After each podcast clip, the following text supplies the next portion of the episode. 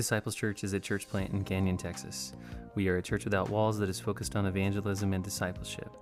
We believe that we are saved by Jesus, changed by Jesus, and are on mission with Jesus. Join us as we make disciples verse by verse. Well, please open your Bibles to Mark chapter 6, Mark chapter 6, verses 53 through 56. When they had crossed over, they came to the shore of Gennesaret and anchored there. As they got out of the boat, people immediately recognized him. They hurried throughout that region and began to carry the sick on mats to wherever they heard he was. Whenever he went out into the villages, towns, or the country, they laid the sick in the marketplaces and begged him that they might just touch the end of his robe. And everyone who touched it was healed. This is God's word. So, why can't we see things when they're staring us right in the face? Well, Jeremy Wolfe at the Harvard Medical School answered this question while speaking at a symposium back in 2008. He said the reason we can't see things that are staring us right in the face is due to the phenomenon called change blindness. He used a PowerPoint to show multiple slides that may or may not have been changed from the previous slide, and he asked his audience to identify what was the difference um, in the two slides. Well, the audience failed to discover those changes that were being made right in front of their eyes. And after watching the audience fail multiple times at discovering the difference in those slides, he revealed his theory. Visual attentiveness is born of limited resources, he said. The basic problem is that far more information lands on your eyes than you can possibly analyze, Dr. Wolfe said. So there's too much information coming at you too fast, and that makes you miss the changes. His symposium ended with a strong by, by him strongly suggesting that the visual system can only focus on one thing or very few things at a time, which is why most of us will miss the very things that are staring us in the face. And the disciples in Mark chapter 6, verses 53, 53 through 56 are guilty of this. Jesus has been putting on display the fact that he is God right before their eyes. He has healed many, he has cast out demons, he has raised the dead, he has multiplied bread and fed over 5,000 men. He has calmed the sea and the wind, he has control over our health and over nature itself. And if that is not enough, he told them that his divine name, his title, he gave them the name Yahweh. Or perhaps they have missed what was right in front of their face because they have seen too much. Perhaps their brains are on overload. There have been mobs of people who have been brought to Jesus for healing. The Pharisees have tried to kill him. His family has tried to arrest him. He had to resist a zealot revolution. And perhaps they have just seen too much. There's been too much going on. And so they have missed what was right in front of their faces all along. And in verse 52 of chapter 6, Mark made it clear the more you miss, the harder your heart becomes. You see, we have a responsibility to pay attention of what's you know what is right in front of us, to behold Jesus, to see him as he really is. And this morning we are to worship him and we are to look at him and see exactly who he is and what he reveals about God. Here's the big idea this morning, and this is what we're moving toward. Those who share the gospel are those who know they desperately need the gospel. Here's the big idea again. Those who share the gospel are those who know they desperately need the gospel. If you have not been sharing the gospel, well then perhaps you have missed what was staring you right in the face. If you did not de- if you don't know that you desperately need the gospel, if if there was any other way, uh, if there was any other way, then God would have never put it on human flesh and come to save you. And so perhaps this morning you need to see what is right in front of your face. You need to see who Jesus really is.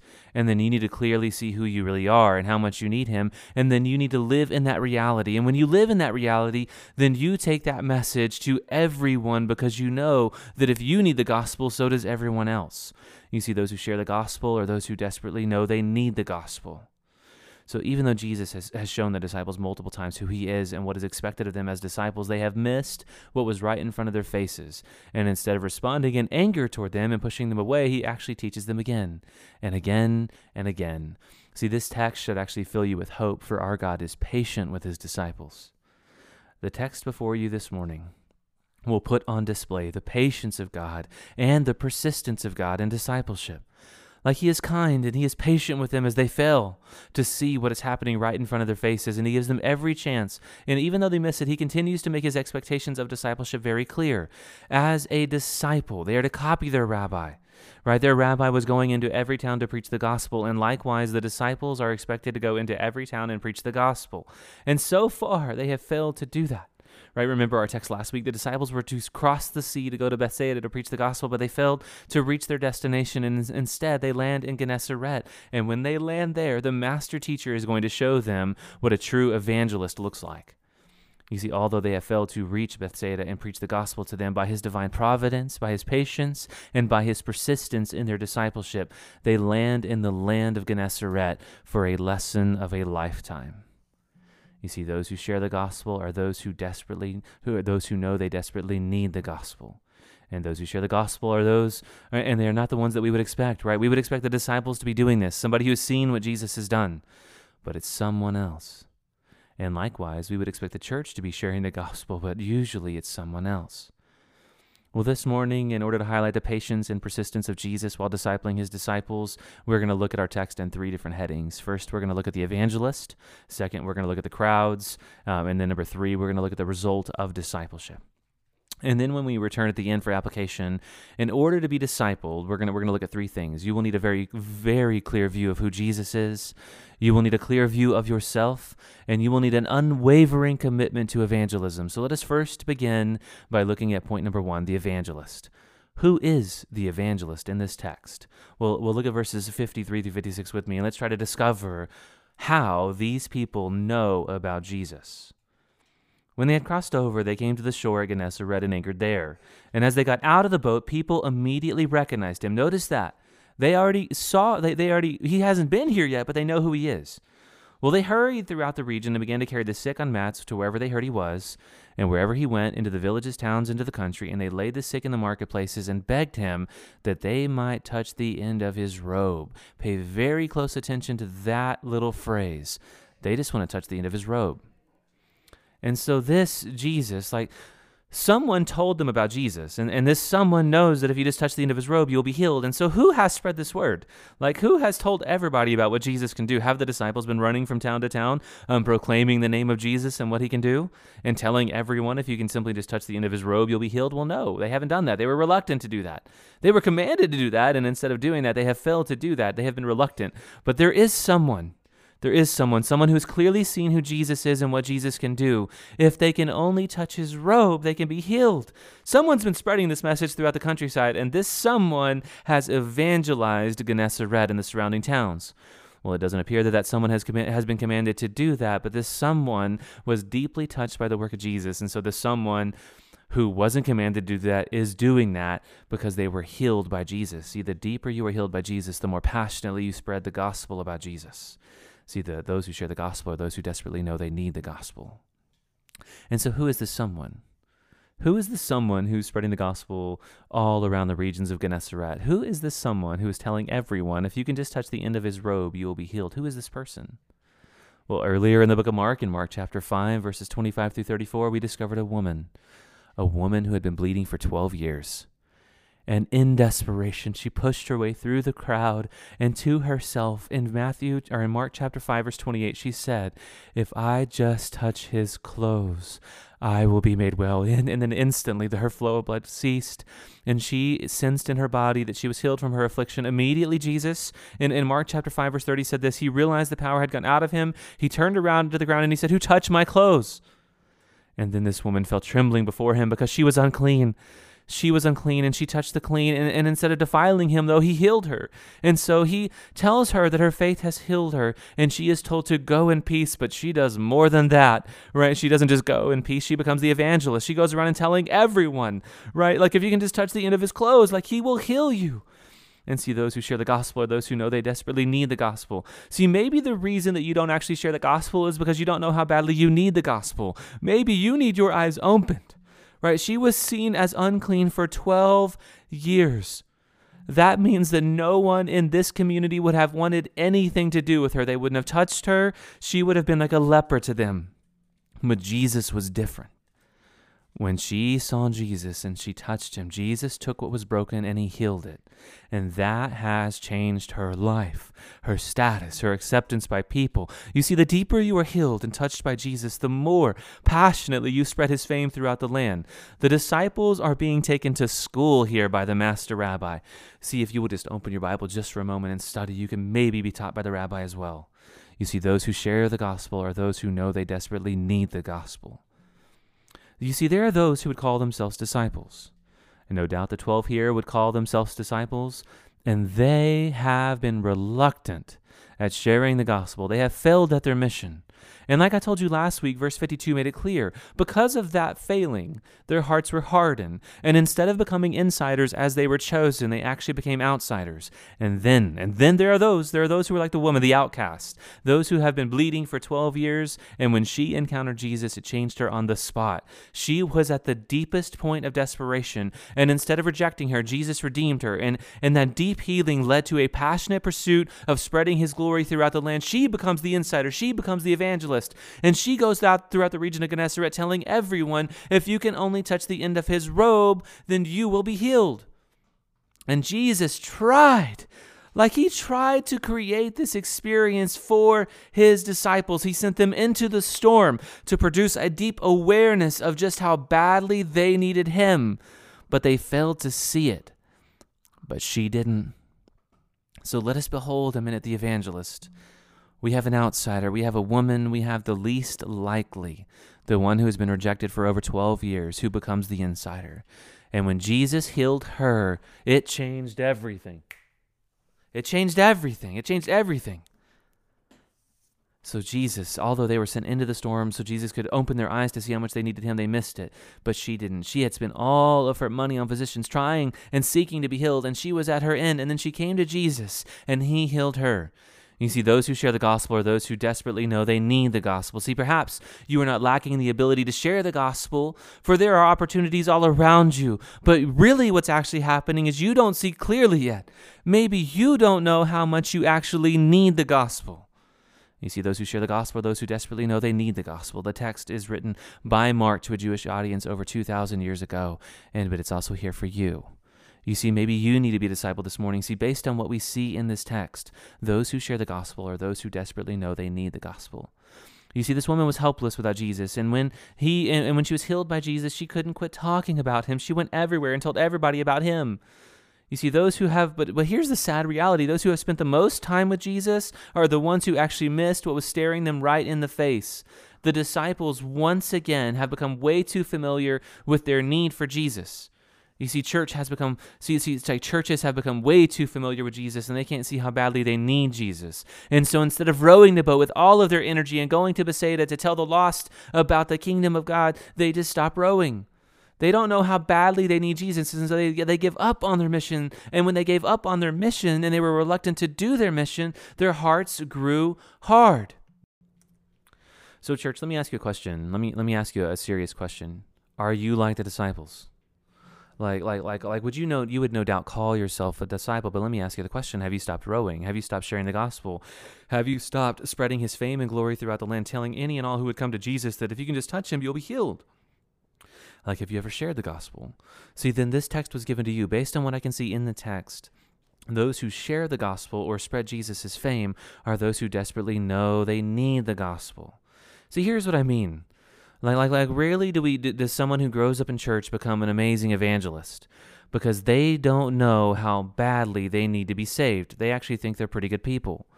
And, instead, what we actually see is the drug dealer, um, the one who was converted in prison upon hearing the gospel, he discovered just how far away he was from God. And then he gets saved because he was just like the bleeding woman. He had nowhere left to turn. He reaches out to God and he says, Listen, I can't do it.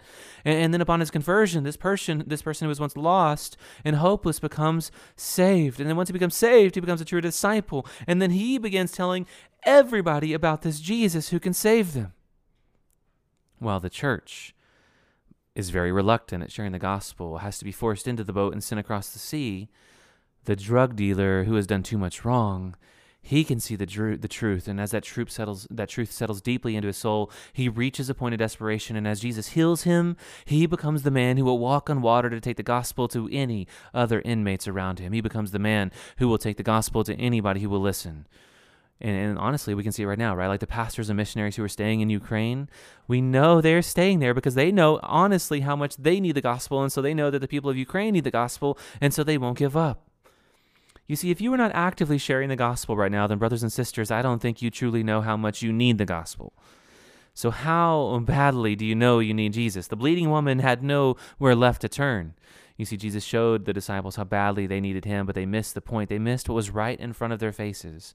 You see, you must realize how lost you are before you would reach out and touch the robe of the Savior.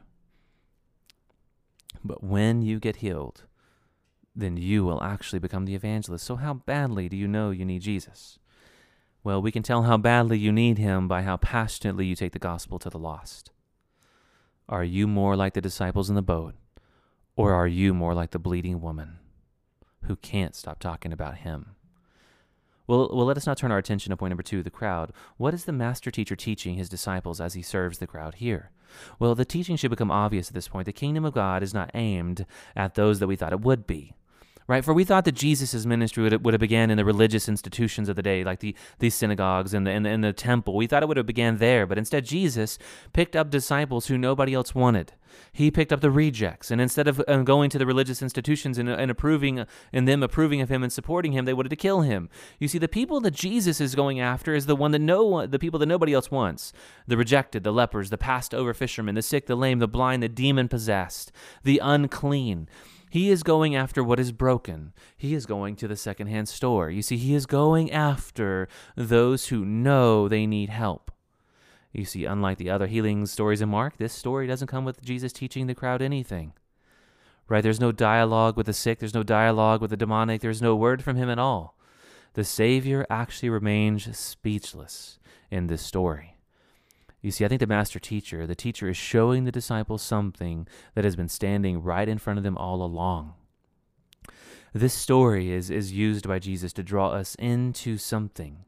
You see, you see Jesus, we in this in the story, we see that the most desperate are the ones who are running toward him. They like they, like the disciples have been told all along what to do and they haven't done it.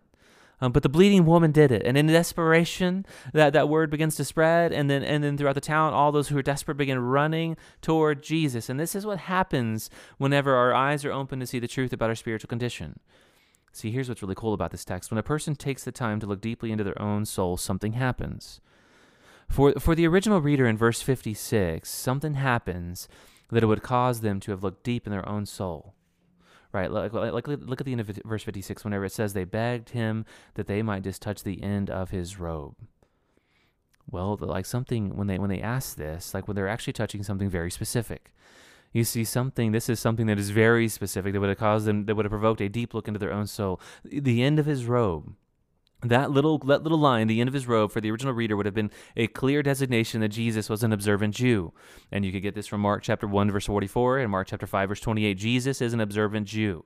And, and for on the end of Jesus' robe, there would have been four tassels sewn on the end of his robe. And those, those tassels would have been reminders of the commandments of God. So far, everyone, listen, everyone who has worn these tassels, those tassels would have reminded them of the commandments of God and to keep them.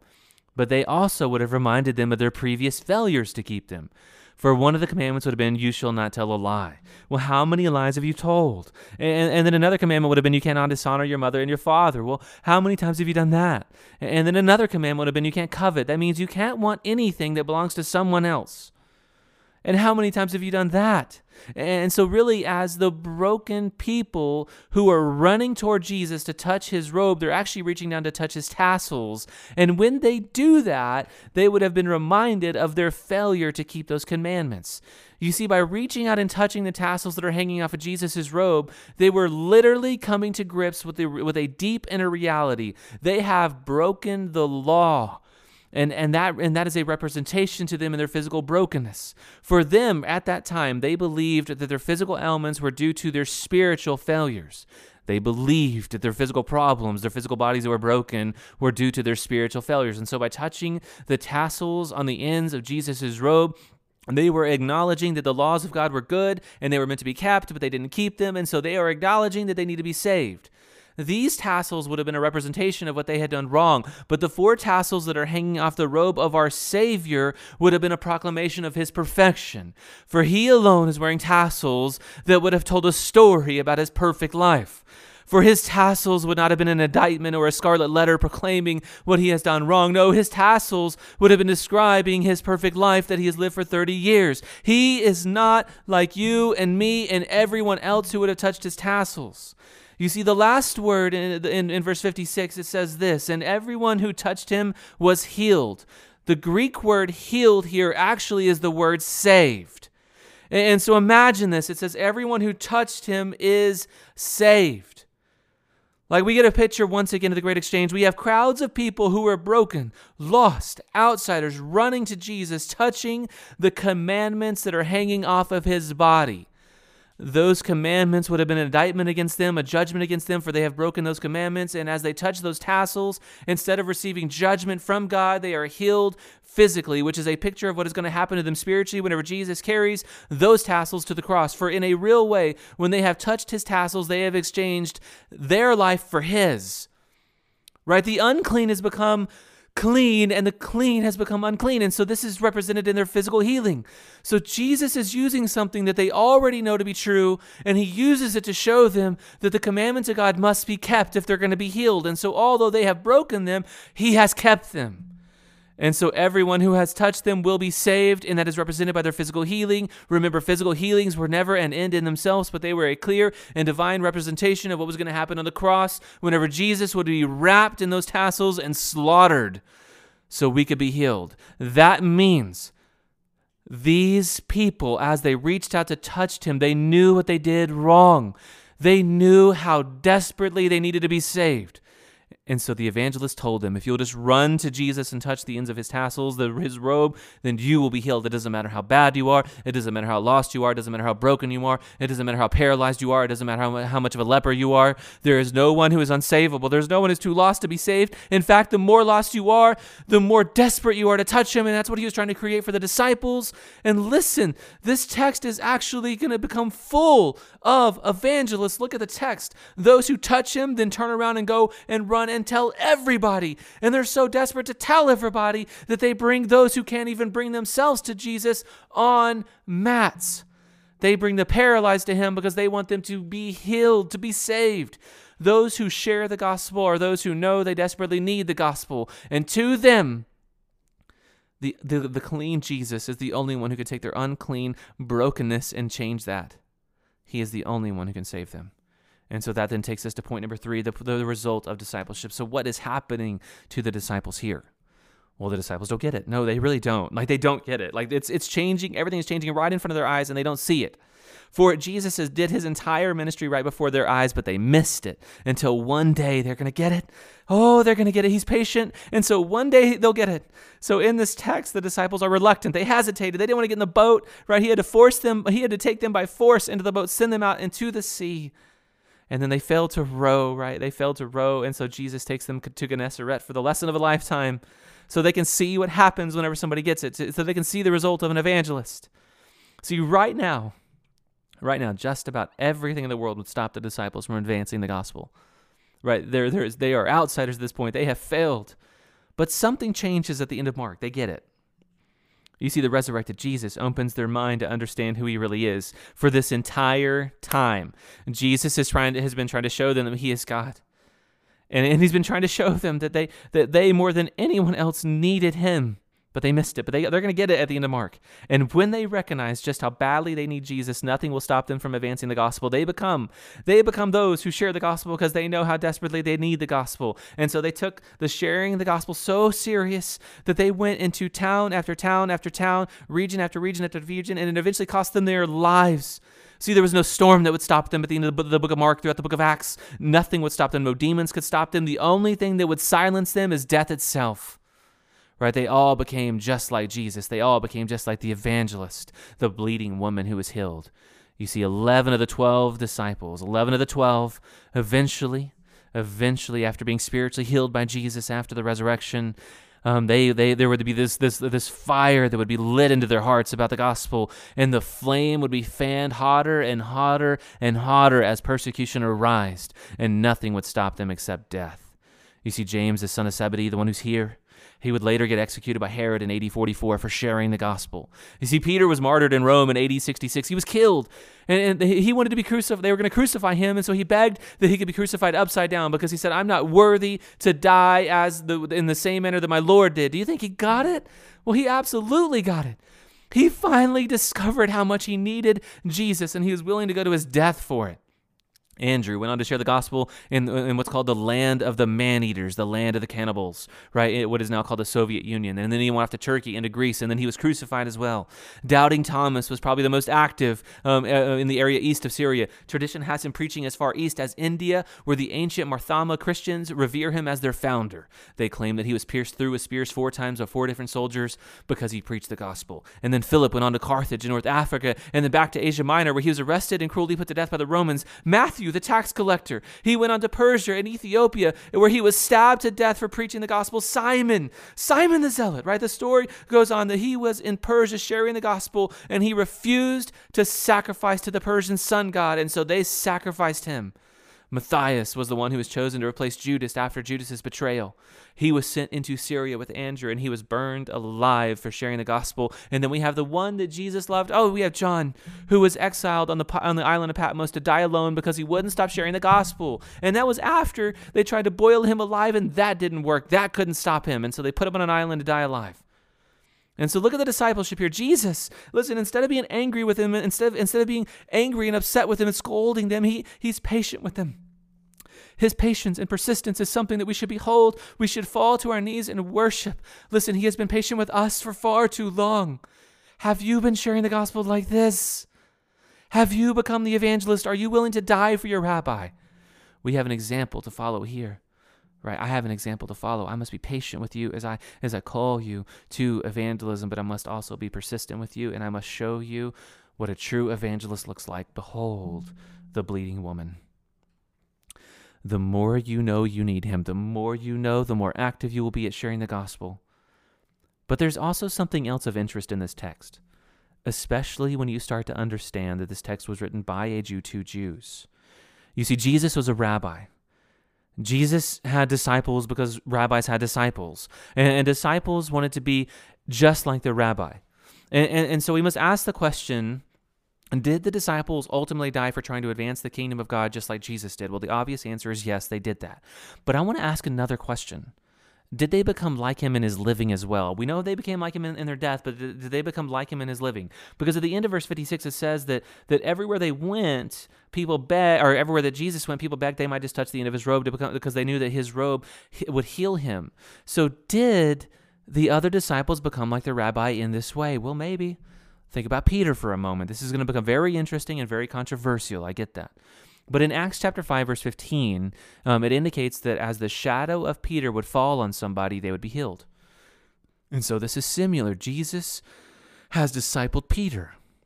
You see, the, the apostles were given the authority and the power of Jesus to heal and cast out demons, and that was done earlier in in, in, in, Mark chapter 6, and they failed to use that power. They didn't actually know how bad they needed him, right? And, and so then he takes them to Gennesaret to show them, and they miss it again. But at some point after the resurrection, uh, Peter begins to get it. And so in Acts chapter 5, verse 15, it makes it very clear that in a real way, Peter is becoming more and more like his rabbi in a progressive way. He's growing. As his faith is increased, he is now clearly seeing exactly who Jesus is. He's finally seeing that Jesus is God. And now he's beginning to realize how badly he needs the gospel. And so his evangelism is increasing. And as his evangelism is increasing, he begins taking the gospel out to everyone he knows and everywhere he can go. He, he takes the mission of God very serious. And as he does that, just like Jesus did that, then he begins growing in his ability to heal people. And, and so some would argue that because Jesus, um, had, that he had this ability because Jesus gave him that unique authority. And so Peter had this authority, but not all disciples do. They call that cessationism. Well, then let us also consider Paul. See, Paul was not directly discipled by Jesus. Paul became a disciple after Jesus' death. And so, although he was converted on the road to Damascus by Jesus himself in a similar way, Paul is discipled by another disciple, not by Jesus. But then in Acts chapter 19, we discover something very, very unusual, right? Something very different about Paul. As cloth touches Paul's skin, those cloths are then taken to you to be used to heal those who have various diseases.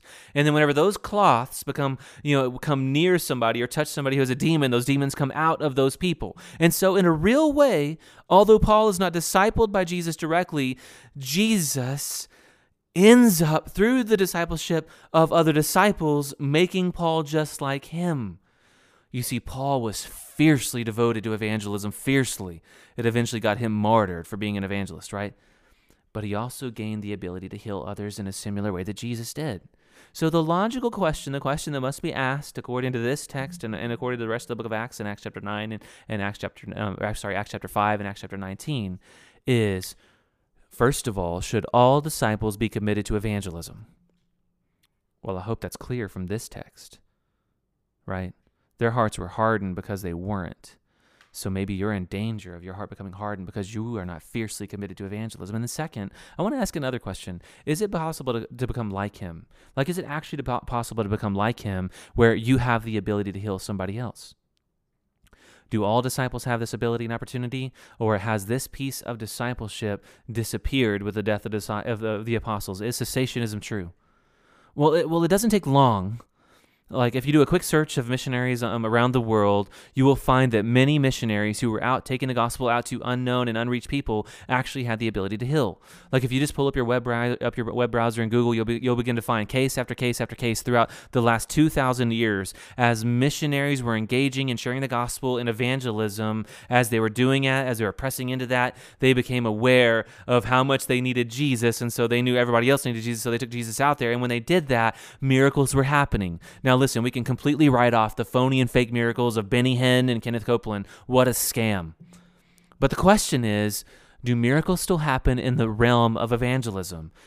And I think, church, that we're quick to explain this away because we lack discipleship. You see, I believe discipleship is directly tied to the mission. I believe I believe that becoming like Jesus is actually directly tied to evangelism, which is why I always say I always say this like if you're going to go share the gospel, if you're going to go to the hospital to visit somebody, you need to share the gospel for, with them. I, I say that like I'm, when I coach anybody who's going to be going to the hospital to, to talk to somebody who's sick, I always say, if nothing else happens, you need to share the gospel with them because more than physical healing, they need spiritual healing, right? We saw that pattern in Jesus' life. More than physically being redeemed, they need to be spiritually redeemed. And what is crazy about that is we have seen healings in our own church because of that. Because when we step foot into the hospital, we say more than anything else, more than being healed right now, this person needs the gospel. And so if you've ever been with me on a hospital visit, you know that's what's going to happen. And we've seen people get healed. So that is something to note. You see, there's something to this fact that as a disciple takes the gospel out, right? And they're desperately taking the gospel out. They know how bad they need Jesus, and they and more than anything, they want to become like the rabbi, right? The rabbi was an evangelist. They want to be an evangelist too. And so when they take the gospel out in the processes of, of evangelism, in the field of evangelism, in the realm of evangelism, that is where we actually see miracles happening right? Like Jesus wasn't standing and, and, like going to synagogue after synagogue healing people. He was going out with the gospel, spreading the kingdom of God. And as he was doing that, miracles were happening. So I think that's why we see missionaries going out and miracles happening. So why aren't we seeing this in America? Why aren't we seeing this in churches in America or in the in the mission field in America? Well, first of all, I don't really think the mission field in America exists. Right? Like Disciples Church. Let me, let me let's just talk about this for a minute. Like I think it's because most churches in America are filled with disciples, like are filled with the disciples in Mark chapter 6 who have been forced into the boat. Right? I think most churches are filled with people who have to be forced to go and evangelize. It's completely different. And, and, and, so I think that's like they're reluctant to share the gospel. They hesitate to share the gospel. They're not excited about sharing the gospel because they don't know how badly they actually need Jesus. You see, those who share the gospel are those who know they desperately need the gospel. And those who do that, that is the realm and the place where miracles actually happen. You see, I was asking my kids at the table last night about this. I said, Why do you think like, why do you think we haven't followed the path of discipleship? Meaning, why don't we actively share the gospel to our deaths? And why aren't we becoming more like Jesus with the ability to heal?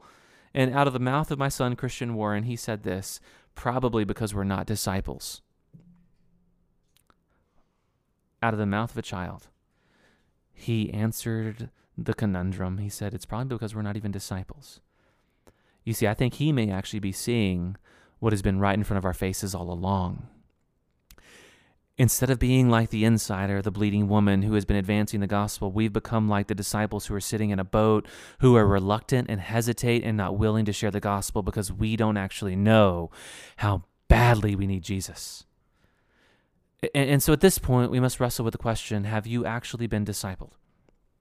So as we close, like like I just want to wrestle with three kind of main points of application, three simple ways to kind of figure out have you actually been disciple? Have, are you growing in Christ likeness? Are you becoming more and more like your rabbi? For that is the option that we live for. More than anything else, more than anything else, we want to be just like Jesus, right? We want to be advancing the gospel from town to town, from house to house, from city to city, from workplace from workplace, from conversation to conversation, because we know that we are at war with the powers of darkness. See, I can see three things from, from really the two previous texts that I think are staring us right in the face, and we will miss them if we don't open our eyes. First of all, disciples, you must have a clear view of who Jesus is right? Like you must have a clear view of who he is. Jesus was trying to reveal himself to the disciples in the boat when he passed them by. If you missed that, that sermon last week, go, go listen to that. Because you're going to have to understand them. Do you see him as he really is? Do you understand who Jesus really is? Do you understand that he is God in the flesh who is wearing tassels on the edge of his robes that represent his perfect life? You see, He controls life, He controls death, He controls the sea, He controls the demonic, He controls the, your health. He has power over the weather, and all things are under His control. He is the great I am. He is Yahweh in the flesh. He lived perfectly, and the tassels that hung around His waist are, are representations of a perfect life. Do you see Him for who He really is, or do you just see Him as a guy? Who died on a cross 2,000 years ago, do you know who he really is? And have you reached out and touched the edge of his robe? Do you understand what it means to exchange your tassels for his? And then, second, disciples, do you have a clear view of yourself? Do you see the reality? You see, you are far more sinful than you can ever imagine. And these physically broken people knew that. These physically broken people knew exactly how spiritually broken they were, and so as their tassels were hanging around their waist, it would have been an indictment against them. And so they knew that. They knew how broken they were. But at the same time, you see, you are far more loved than you can ever imagine. You see, this perfect God in the flesh, Jesus, Jesus is willing to exchange your life for his. You see, not only like are you far more sinful, as Tim Keller would put it, you are far more loved than you can ever imagine because he has been patient with you, right? And if you would just reach out and touch him, he will heal you. He is not angry with you, disciples. Like he's not angry over your lack of evangelism, but he will be persistent in calling you to the mission. You will never share the gospel until you first come to grips with how bad you really are and how much you actually need him. And whenever you discover that, whenever you see how bad you really are and how much you need the gospel, then you will be desperate to share the gospel with everyone. So, second point of application do you see yourself clearly? You are far more wicked and far more sinful and far more broken than you can ever imagine. But do you see Jesus? He is far more loving and more patient and more kind than you can ever imagine. And then, third, and then, third, the, the lesson that we get here is you must become the evangelist. Like disciples, if you are going to grow in Christ likeness, if you are going to grow in your ability to be more like Jesus, if you are going to grow, like you must be willing to die to advance the gospel. You must not be reluctant. You, must, you must not be forced into the boat. You, know, you must not be forced out of this house to go share the gospel. You must become like him. If you really want to become like him, then you must take on the mission work of him. You must become his disciple. You must be willing to share the gospel, even if it costs you your life, your job, your friends, your family. You must be, you must be devoted to the cause of evangelism as if as if it's the only thing that matters. You see, just like Jesus in our previous text, and just like the disciples, we are tempted to avoid the path of suffering when it comes to avoid or when it comes to sharing the gospel because we don't want to lose what we have. Jesus was tempted and he passed his test, and now we are tempted to do the same thing, but we must not we must not hesitate. We must get out there and share the gospel. Listen, church, I'm not saying that if you clearly grasp these th- these three things, you must that you will be able to heal others, or that if somebody touches you, they'll be healed. But what I am saying is if you can clearly see who Jesus is, and then you can clearly see who you are, and that you are devoted to the gospel like your life depends on it by sharing the gospel, then when you touch the lives of others, they will be healed spiritually. And I, and I do actually think, I do actually think that as we as we press into that mission field all around us right here in America, that we will actually see miracles at work again. You see, those who share the gospel are those who desperately need the gospel. They know, oh, they know how desperate they are. And so they take the gospel everywhere. Thank you for listening to this message. If you would like to know more about Jesus, the gospel, discipleship, or Disciples Church, you can contact me at kristopherhogue at yahoo.com. That's K R I S T O P H E R H O G U E at yahoo.com. Church, we have been sent into the world to make disciples. Let's go make disciples.